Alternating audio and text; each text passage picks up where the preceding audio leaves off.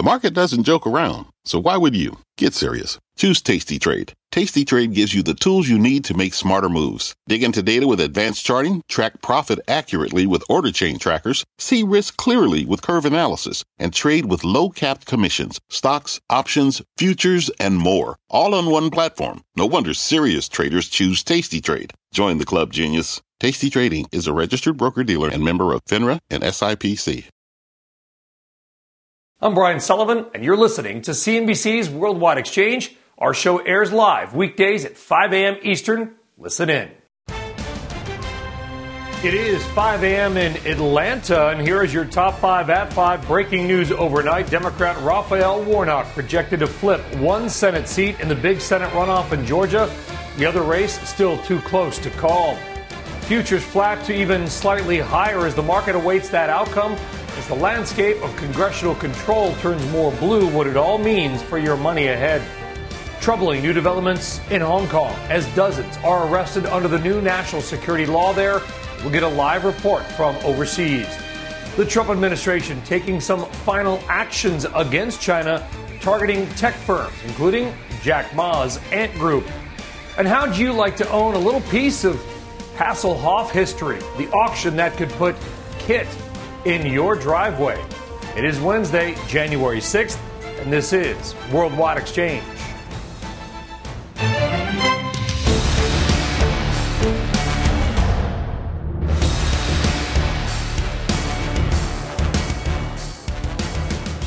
Well, good morning, good afternoon, or good evening, and welcome from wherever in the world that you may be watching. I am Brian Sullivan. Thank you very much for joining us here on CNBC. And here's how your money and the global markets are setting up this busy Wednesday with the Georgia Senate results in one of the races.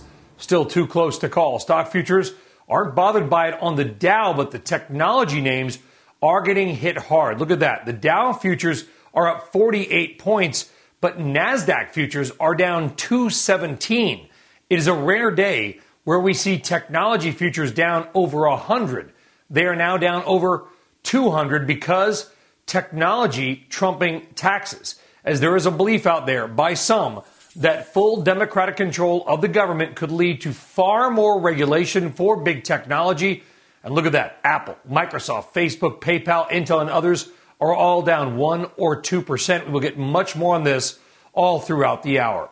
We also have to get an eye on oil, surging yesterday on what we'll call the Saudi surprise. The kingdom shocking everybody by cutting 1 million barrels per day out of production at the OPEC Plus meeting.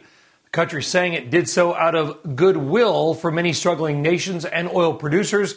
That sent oil up 5 bucks.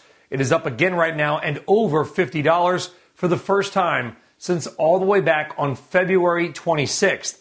Now you had the oil stock surging on that news as well, with the XLE Energy ETF up more than 4%. Right now it is moving higher again, up 1.5% to 40.33. And don't you forget about Bitcoin. I mean, how could you?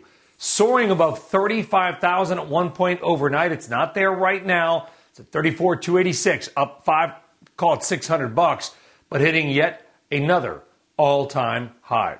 All right, let's check now around the world in a mixed session with Asia. Yet some marginal gains and losses across the region. No real trend there. You could see about half green, mostly in China, the rest of the area in the red. And in Europe, despite lockdowns and everything else that is going on, stocks there mostly continue to move higher with the major indexes Germany, UK, France. They're actually all higher across the board. All right, there is so much to do in this hour. Let's get right to it and hit some of the big stories that you need to focus on on this Wednesday morning, including the Trump administration taking new actions against China. Josh Lipton is in now with more on that and other stories. Josh, good morning. Good morning, Brian. So President Trump has signed an executive order banning transactions with eight Chinese app companies. The administration argues the move is aimed at curbing the national security threat posed by the apps, which includes Ant Group's Alipay. The action ramps up tensions with Beijing with just two, with just more than two weeks until President-elect Biden takes office. Biden could revoke the order, though it's unclear if he will. Sticking with China, the New York Stock Exchange is apparently considering moving forward with delisting three major Chinese telecom companies. Bloomberg reporting that the potential reversal to the NYSE's initial U-turn comes after Treasury Secretary Steve Mnuchin called NYSE President Stacey Cunningham to express his displeasure with the decision to potentially let China Mobile, China Telecom, and China Unicom keep trading. This all comes after President Trump's November order requiring investors to unload Chinese business deemed a threat to U.S. security. And Apple has added a new section to its annual proxy statement tackling antitrust risks. The language is new this year, highlighting the regulation and antitrust pressure Apple and other big tech companies are facing out of Washington. An Apple representative declined to comment on the matter. Brian, back to you. All right, Josh, thank you very much. We'll see you in a few minutes, my friend. All right, now to that troubling news out of Hong Kong, where police have arrested dozens of pro democracy activists. Authorities claiming that they violated the new national security law that was passed less than a year ago. Let's get right now to the details with Eunice Yoon in Beijing. Eunice. Thanks so much, Brian. Well, you know how the Democrats have been uh, trying to focus their efforts in Georgia in order to gain influence in Congress. Well, in Hong Kong, it would appear that that kind of action would be considered subversive. So in early dawn raids, the city's authorities rounded up several opposition lawmakers and activists who last year had organized an unofficial primary in order to find candidates to be able to, for the first time, be able to get a majority in their legislature. So the election was postponed by the government for a year, ostensibly for COVID concerns. But at that time, Beijing, as well as Hong Kong leaders, had warned the tactic could be considered subversive under the city's new national security law. And today, the security chief said that campaigning to try to win a majority in the legislature with the goal to block government proposals could be seen as an attempt to overthrow the government. What was also interesting and disconcerting for many within the international business community was that an American lawyer was also among those who uh, who were uh, rounded up in that raid. Brian. All right, Eunice, what has been the reaction on the mainland, in, Main, in Beijing and Shanghai and other cities, to these arrests?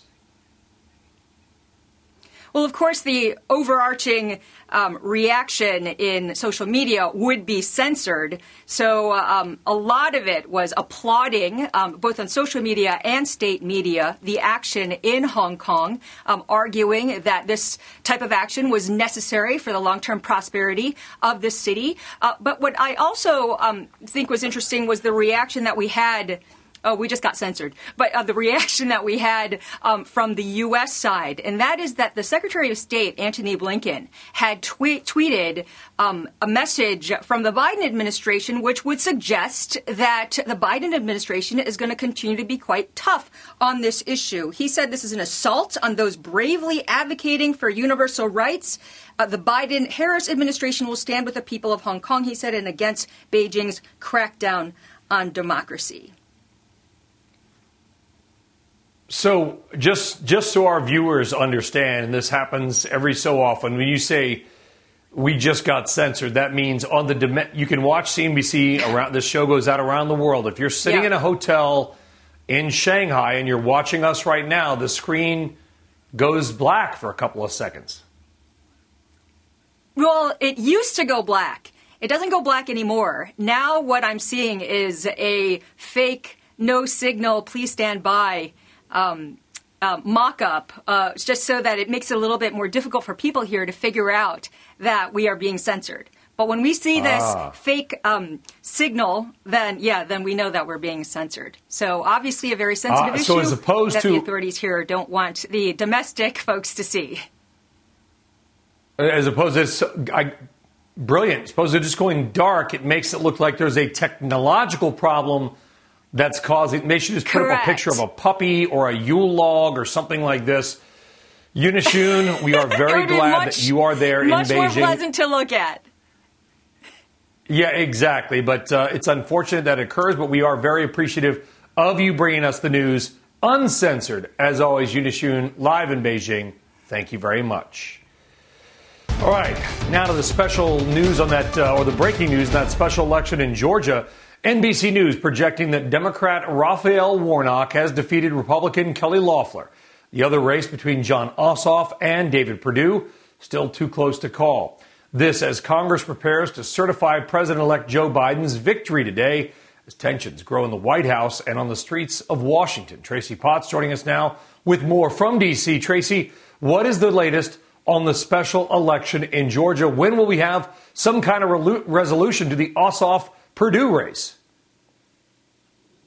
Yeah, they're counting, uh, Brian, but we don't know when they'll be done. Uh, as of last night, there were still thousands of votes outstanding in Fulton County, the Atlanta area, for example. They said they had about 4,000 votes that they would stop and start counting again in the morning. That's just one part of the state. Right now, the vote total in that Perdue Ossoff race, as of last count, was about 12,000 votes apart. So uh, the votes that are outstanding could make a big difference there. One Georgia election official said uh, with a race this close, it could take them a couple of days before they actually have a result. And this is critical, as you know, because the result of that one race now determines control of the U.S. Senate. After picking up Warnock, uh, Democrats now have 49 seats, Republicans have 50. If they're even, uh, then the tiebreaker would be the Democratic vice president elect now, Kamala Harris. So uh, this one race is going to determine who's in charge, and we just don't know yet with thousands of ballots outstanding and the race considered too close to call. Well, Tracy, it's a busy day for you. That's not all that's happening. We've also got the certification of the Electoral College votes today all amid mounting tensions in Washington. Yeah. You had some video of buildings that were boarding up their entrances. What can we expect on that side today? So that process is going to happen, but it's going to take a lot longer than the 20 or 30 minutes that it normally does because we've got 13 Republican senators, 100 members of the House who say they have objections. Here's how it goes. They count those votes. They, in, in terms of counting, they get the certifications from each state in alphabetical order, one by one. And then individual members of Congress can say, hey, I object to that one. I have an issue with that one. If that's the case, they stop. They separate the Senate and the House and they debate these objections. This could take a while. Uh, it's not expected to change the outcome. There are not enough Republicans who are saying that they're going to object to change the outcome, even though the president's tweeting about that because Vice President Pence is overseeing that process.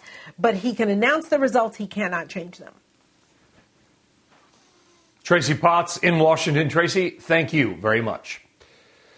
All right, on deck. Helima Croft is here on the Tuesday Saudi surprise with oil and why incoming Biden's President Biden's biggest challenge may be Iran. Plus, we speak with one small business owner in the UK about mounting hurdles to stay afloat amid new lockdowns and Brexit all taking hold. And China reportedly turning up the pressure on Jack Ma. What regulators there want to know for the billionaire. A very busy hour still ahead. NASDAQ futures down 1.5%. And we're back right after this.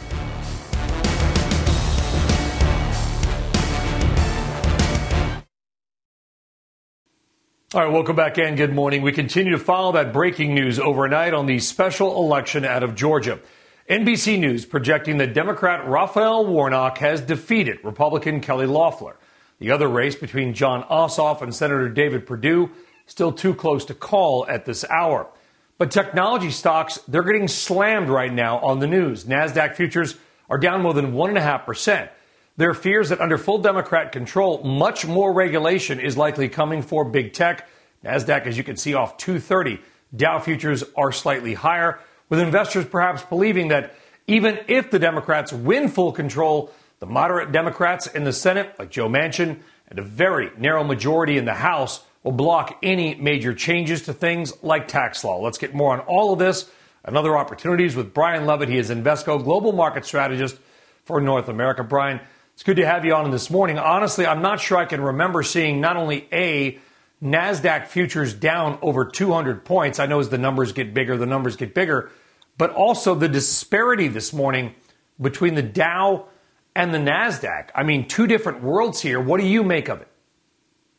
Well, first, let's remember that the, the tech stocks have had a huge run. And so this is a bit of a sea change. This is the policy uncertainty that can create some volatility in some parts of the market. It's part of this shift. It's a of the recovery trade that we've all been talking about that probably needed additional impetus, additional support from Congress that now is likely to be forthcoming. So you see it playing out, Brian, with interest rates higher, oil prices higher. So uh, it, the dollar weaker. It's a recovery trade that's playing out, and technology had been such a big part of that weaker growth trade that the transition is now shifting to the more value oriented, um, some of the cyclically oriented industries of the market. Do you think that has to do with the election results, Brian, or does it have to do with an ongoing shift that was already occurring, maybe sort of, you know, exacerbated by the projected results? Oh, no, it certainly has to do with the election results. So this is a recovery that was taking place. We knew the, the Fed was all in. We saw what we got from a divided um, government with regard to additional fiscal support. Now, this changes that. So this raises the prospect of a Biden administration with many of the same players that we saw in 2009 coming in this time providing additional fiscal support than what we got during the global financial crisis. And so what that does is that puts further support behind the economic recovery, and it's why you're seeing interest rates up, oil prices up, the more value oriented parts of the market outperforming the growthier parts of the market. That's all part of that recovery trade that now gets greater support from a unified government. So, is that what you're recommending? Is that where you want to put Invesco clients' money into some of the more beaten up names for last year, or do you just ride that momentum train and big technology that has continued to work now for years. I wouldn't be I wouldn't be excluding technology, um, but the 2021 story is about that recovery trade. So if you go through the implications, higher rates, um, cyclical stocks outperforming, value oriented stocks outperforming, smaller and mid cap outperforming, emerging markets outperforming in a weaker dollar environment. That recovery trade should play out in 2021 because it should be an environment where the economy is accelerating and policy becomes more supportive. I think what investors need to be clear about, though, is that ultimately that recovery trade will give way to a more modest expansion. Now, that's not likely a 2021 story, but as we move beyond this economy recovers from the depths of the coronavirus uh, crisis as we move beyond, ultimately, we're going to get back to where we were, call it 2011 through 2019, which is just a, a slow growth, non inflationary environment. That's where investors get back to favoring those true growth companies. So I'm not saying that investors should be yeah. eliminating those positions. It's a transition, it's a shift to, to the to the recovery trade and then back to a modest expansion beyond 2021. Hey, at this point, Brian, we will take modest expansion over a lot of things. Brian Levitt of Invesco, pleasure to have you on again. Brian, Happy New Year. Thank you very much. Thank you. You as well. All right, still on deck. A lot to do, including your morning RBI, as we're going to take you through all the noise out there and break down how the global vaccine and American vaccine rollout is really going, what country is leading the charge on inoculations.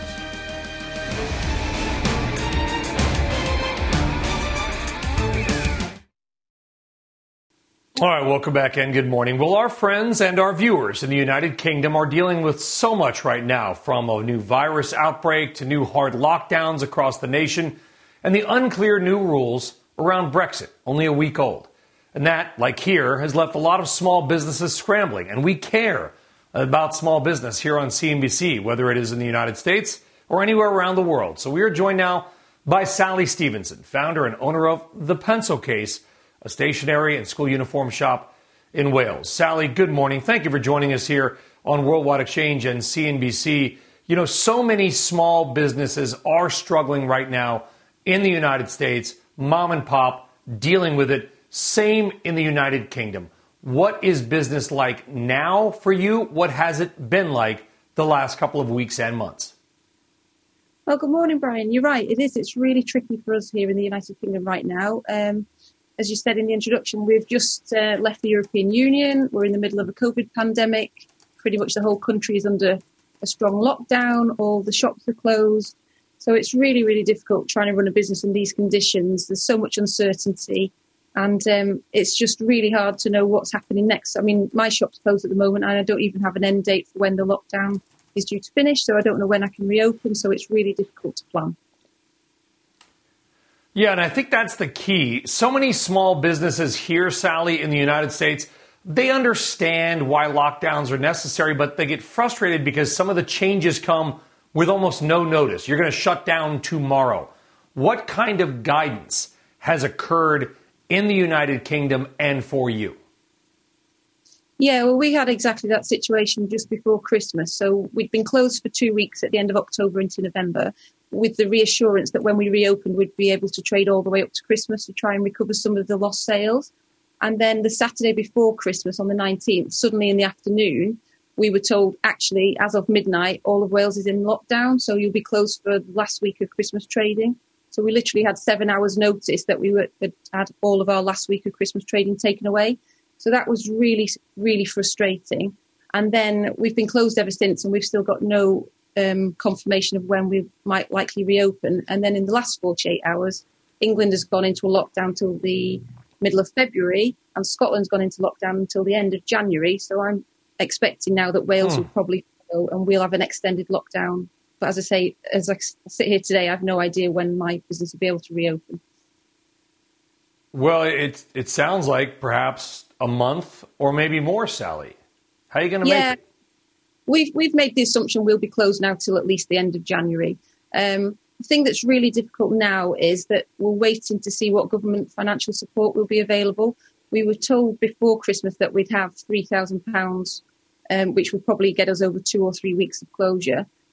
Now with this extended lockdown, we're still waiting to hear will there be any more financial support because you know you just can't keep a business running with all the overheads and the staffing costs that we've got if there's no financial support when you've got no sales coming in. So we're starting to get really impatient to know exactly from both the Welsh Government and the UK Government what financial support will be available if they're insisting that we stay shut for a prolonged period of time. Well, whether it's small business here in the United States or in the UK or anywhere around the world, we are concerned about it here on CNBC and we appreciate you telling your story to us. We're thinking about you guys over there in the UK rooting for this virus, the vaccines to be rolled out, the virus to go away, and for you to reopen. Sally Stevenson of the Pencil Case. Sally, best to you. Good luck. Keep us informed. Thank you. Thank you. So tough for so many all around the world. All right, still to come. The latest on that breaking news out of the Georgia special election, and Democrats already flipping one Senate seat with the other still too close to call here in the 5 o'clock hour. Ylan Mui standing by with what this all might mean for control of Congress, taxes, and your money. And as a reminder, if you are getting out, you can always watch or listen to us live anywhere on the go. The CNBC app. Dow futures up, NASDAQ futures are down big. We are back right after this.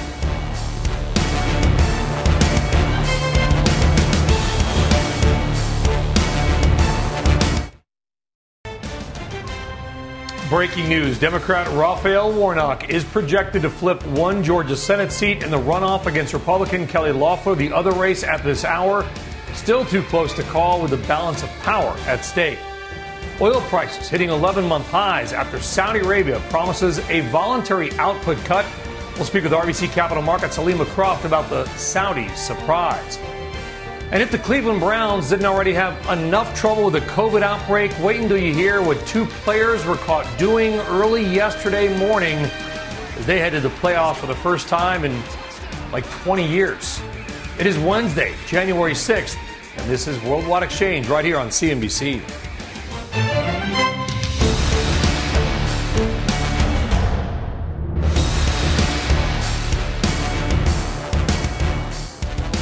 I'll give you a hint. That song by Sammy Hagar has a lot to do with that story on the Browns that we're going to tell you. All right, welcome back, everybody, and good Wednesday morning. I am Brian Sullivan. There's a lot going on. Let's get right to it. Here's how your money and investments look right now as we are just about halfway through the 5 a.m. hour. Really interesting what's going on in the stock futures. And I say that not because the moves on the Dow futures are big, but because of that divergence. So Dow futures, and if you're listening on the radio, Dow futures are up 64 points. Normally, kind of a sanguine move for the Dow, but NASDAQ futures, they're collapsing. They're down 260 points, nearly a 2% move on NASDAQ futures. Now, fair value is in the green as well. I can tell you this much, folks. We've been doing this together, right? We've all been getting up early in the U.S. together for a long time now. And I can't remember a morning where A, we had NASDAQ futures down this much. There is growing concern that in a Democrat controlled Congress, we could see new regulations against big technology, changes to Section 230 of the law, antitrust action, what have you, and the divergence between that and the Dow futures. So, which way these markets go overall could be very, very different today. But big tech, no doubt, probably a big part of your portfolio getting hit right now. All the FANG names are down one or two or even more percent. Meantime, check out the 10 year Treasury yield.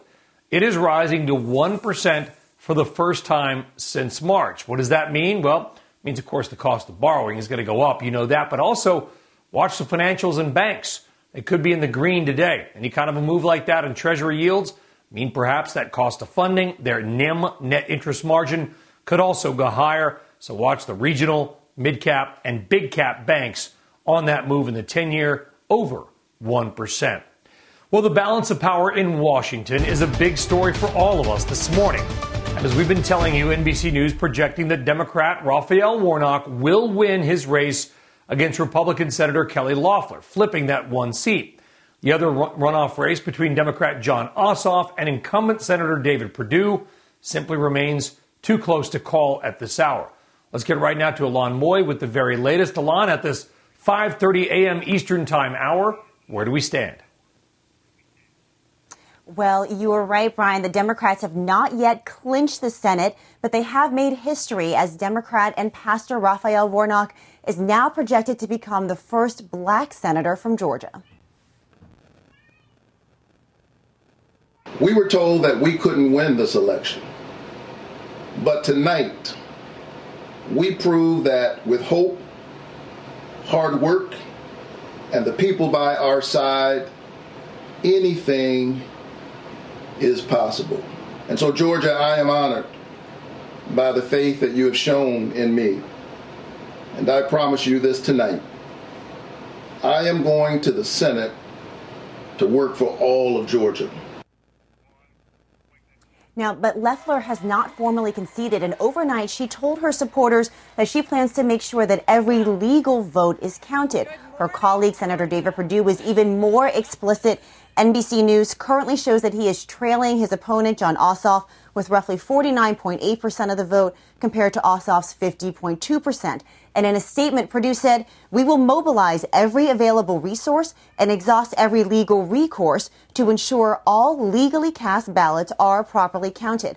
But many of the remaining votes do come from Democratic strongholds, and Ossoff's campaign was equally confident that he would be declared the winner and put Democrats in control of the Senate. That is why the markets have been so focused on these races. The Senate is the linchpin of the Democratic agenda, and incoming President Joe Biden has proposed more than $2 trillion in tax increases on the wealthy and corporations. That only becomes possible if Democrats win this last race. But, Brian, I do want to point out that even if they do, they would have to keep all 50 of their members marching in lockstep. So that means that no matter what the outcome of this race is, the more moderate members of the chamber are going to have more power over policy. Back over to you. Yeah, and, uh, okay, I've got a couple of follow ups for you. I'm going to get to the tax plan in just a second, but I want to hit what you just said because I think this is the big story. And I was sort of only half joking with my wife last night, Alana. I said, if the Democrats take both seats in Georgia, it is likely that Democratic Senator Joe Manchin from West Virginia arguably one of, if not the most GOP states in the country, could become the most powerful man in the nation because he could flip parties. He could become an independent, become GOP, and he's already said on the record that he will not go for some of these big, sort of more progressive ideals. Even if we get that 50 50 split, to your point, how likely is it that a Manchin, uh, a Murkowski, a Collins, a Romney are going to go with some of these more progressive, higher tax, big regulation ideals. Yeah, I think you're absolutely right, Brian. And I know that you know West Virginia very well. I think that what you're seeing here is that sort of the playbook that was put forth around the COVID relief package, where you saw sort of a small group of bipartisan senators really break that logjam. That is what is going to be needed and what you're going to see more of when you get to the new Congress, whether or not Democrats end up controlling the Senate. For most bills, they will end up needing 60 votes to pass. So, with 50 members of the Senate, even, they're still going to need to work with Republicans in order to do most big things. There are some special processes that they could use that would only require 50 votes in the Senate. But again, there is zero room for error here. And if one member, like a Joe Manchin, were to object, their whole effort would collapse. Yeah. Oh, how could I not? By, by, the way, West Virginia, a three iron from where basically I went to high school in Winchester, Virginia. All right, quickly, Alana, I want to show our viewers, I know you know it, I'm going to show our viewers some of the tax ideas from the Biden administration. These numbers from Cowen Research, Tax Foundation, the Biden tax plan, all that's publicly available. Some of the some of the ideas that the Biden team has floated include this: a new 12.5% or 12.4% Social Security tax on income above 400,000. Right now, it's capped at 137.7. There would be a donut hole, and then it would kick in at 400. And by the way, the big numbers are what they expect to raise from that. Capital gains and dividends taxed at 39.6. That would be the top individual rate because another idea is to raise that top rate back to 39.6 from 37 and to cap itemized deductions at 28%. The Tax Foundation, nonpartisan organization, indicates if all of these are passed, and that's a long shot, but if they are, that could raise taxes on top earners by as much as 11% per year, given that this is going to be likely the narrowest congressional divide in modern, if not U.S. history entirely.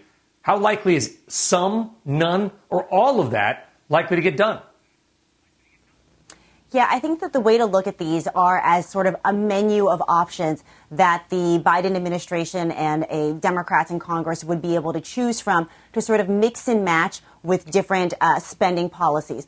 Do they increase the corporate tax rate and pair it with infrastructure? Do they raise the top rate on high income earners but get rid of the SALT deduction? So there are a number of ways that these could play out, and we'll just have to see how they end up piecing the puzzle together. But um, certainly, these are all things that are on the table. All right, Ylan Mui, live for us here on a big day. And I have a feeling, Ylan, I'm going to see you all day long here on CNBC. Ylan, thank you very much. All right, we'll call this the Saudi shocker, if you will. Saudi Energy Minister Abdulaziz bin Salman dropping a bombshell at the virtual OPEC meeting yesterday, saying his country decided to unilaterally cut production by 1 million barrels a day, and adding that they did it as a sign of goodwill to OPEC and other oil producing nations that are struggling right now. Now, that surprise move sent oil and oil stocks higher on Tuesday. Crude oil jumped 5%. Many big name oil stocks went with it. Marathon up 12%. Occidental about the same. And even beaten up old ExxonMobil rose 7% at one point on Tuesday. You can see those moves there. Now, the move here by the Saudis done for two reasons. One, to counter the desire for Russia to raise its own production, even in weakening global demand. And two, to balance out what could be falling demand due to global COVID lockdowns. Now, in the virtual meeting, I was able to ask the Saudi energy minister, Abdul bin Aziz bin Salman, to give us his best and worst case scenarios for global demand. He answered by saying that his scenarios may be more of a hunch than a science. What is going on now is lockdowns and this and that. So immediately my tentacles tells me take a proactive and take, uh, take a preemptive action. Uh, this is what these tentacles told me in January last year. With these uh, current lockdowns seriously impact the world economy, they may, but not necessarily in the same size magnitude that we have seen back in uh, March, April, May, and June. All right, now let's bring in someone else who was on that video call, who is always on all the calls and all the meetings. Helima Croft of RBC Capital Markets, and of course, a CNBC contributor. Helima, jaw dropping news from the Saudi. And when I say that, by the way, I actually mean it. When I was looking at all of it, I was looking at you in our little boxes there yes. on the WebEx. And when he announced this, I actually literally think I saw your jaw drop. Yes. Your take on this news. No, my jaw did drop. I mean, there had been an expectation at best they would roll over January production levels. And there was a view that because the Russians were pushing for a production increase, Russia might get their way.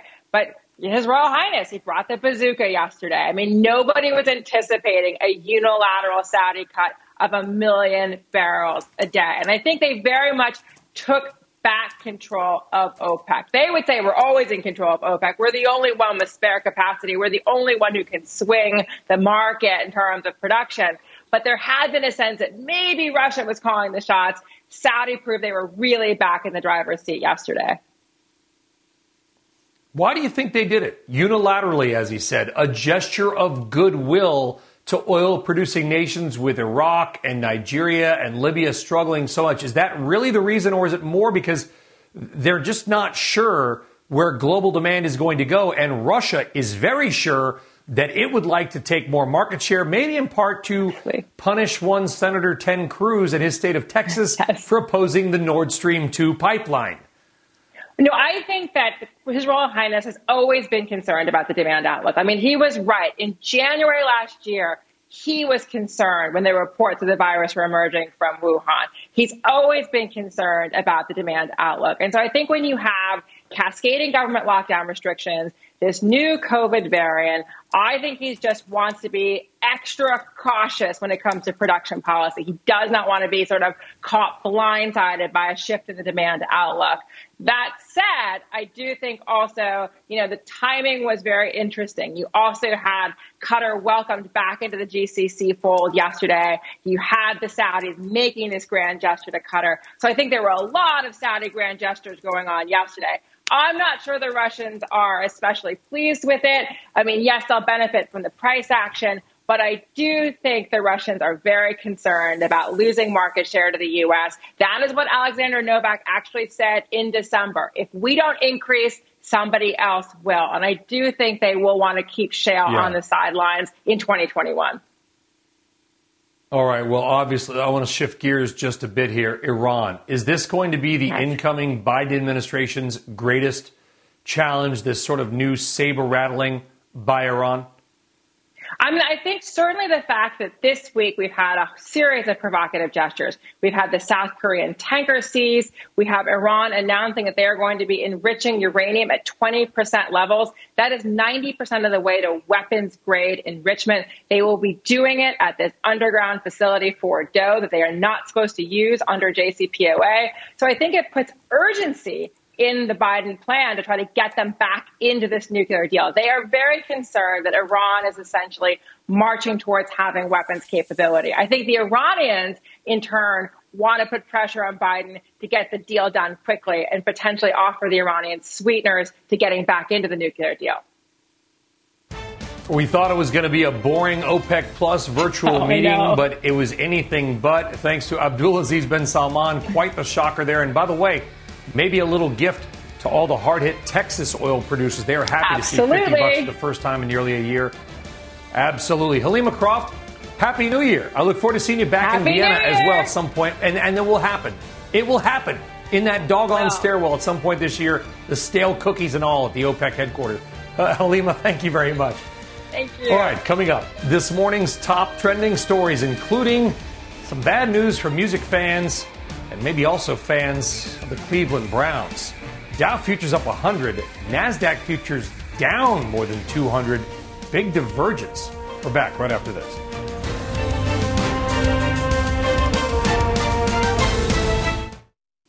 All right, welcome back and good morning. It is Worldwide Exchange here at 547 on a Wednesday morning. Time now for today's top trending stories where we're going to hit a little bit of music, a little bit of illegal drag racing, and a little bit of David Hasselhoff.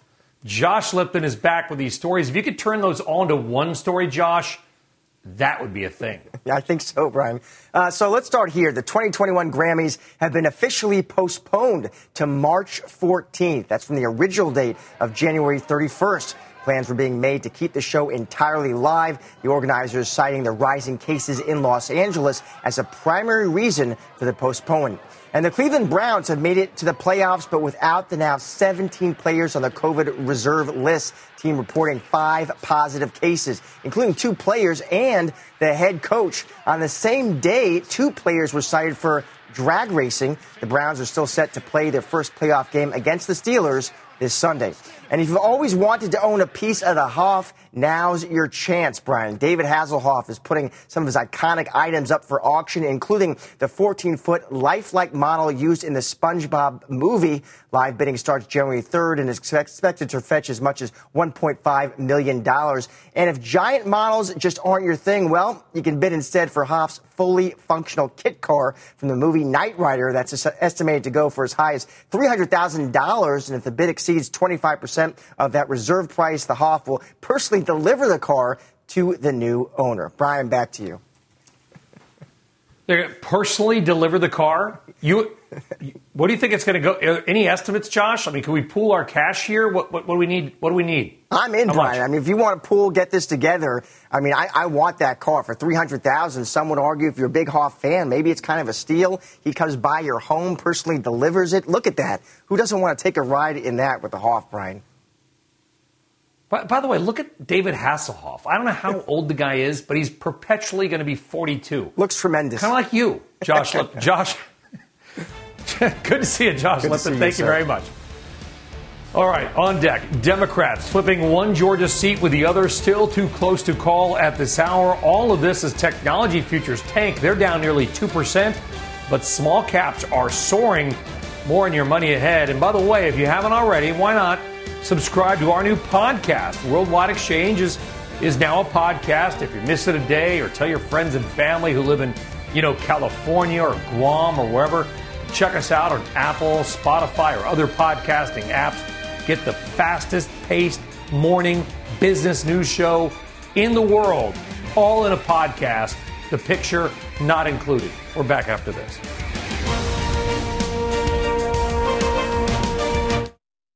All right, fair to say, and we don't say this lightly, that this is one of the most unusual morning markets for your money that we have ever seen. Why do we say that? Well, look at this or listen to this if you're on the radio.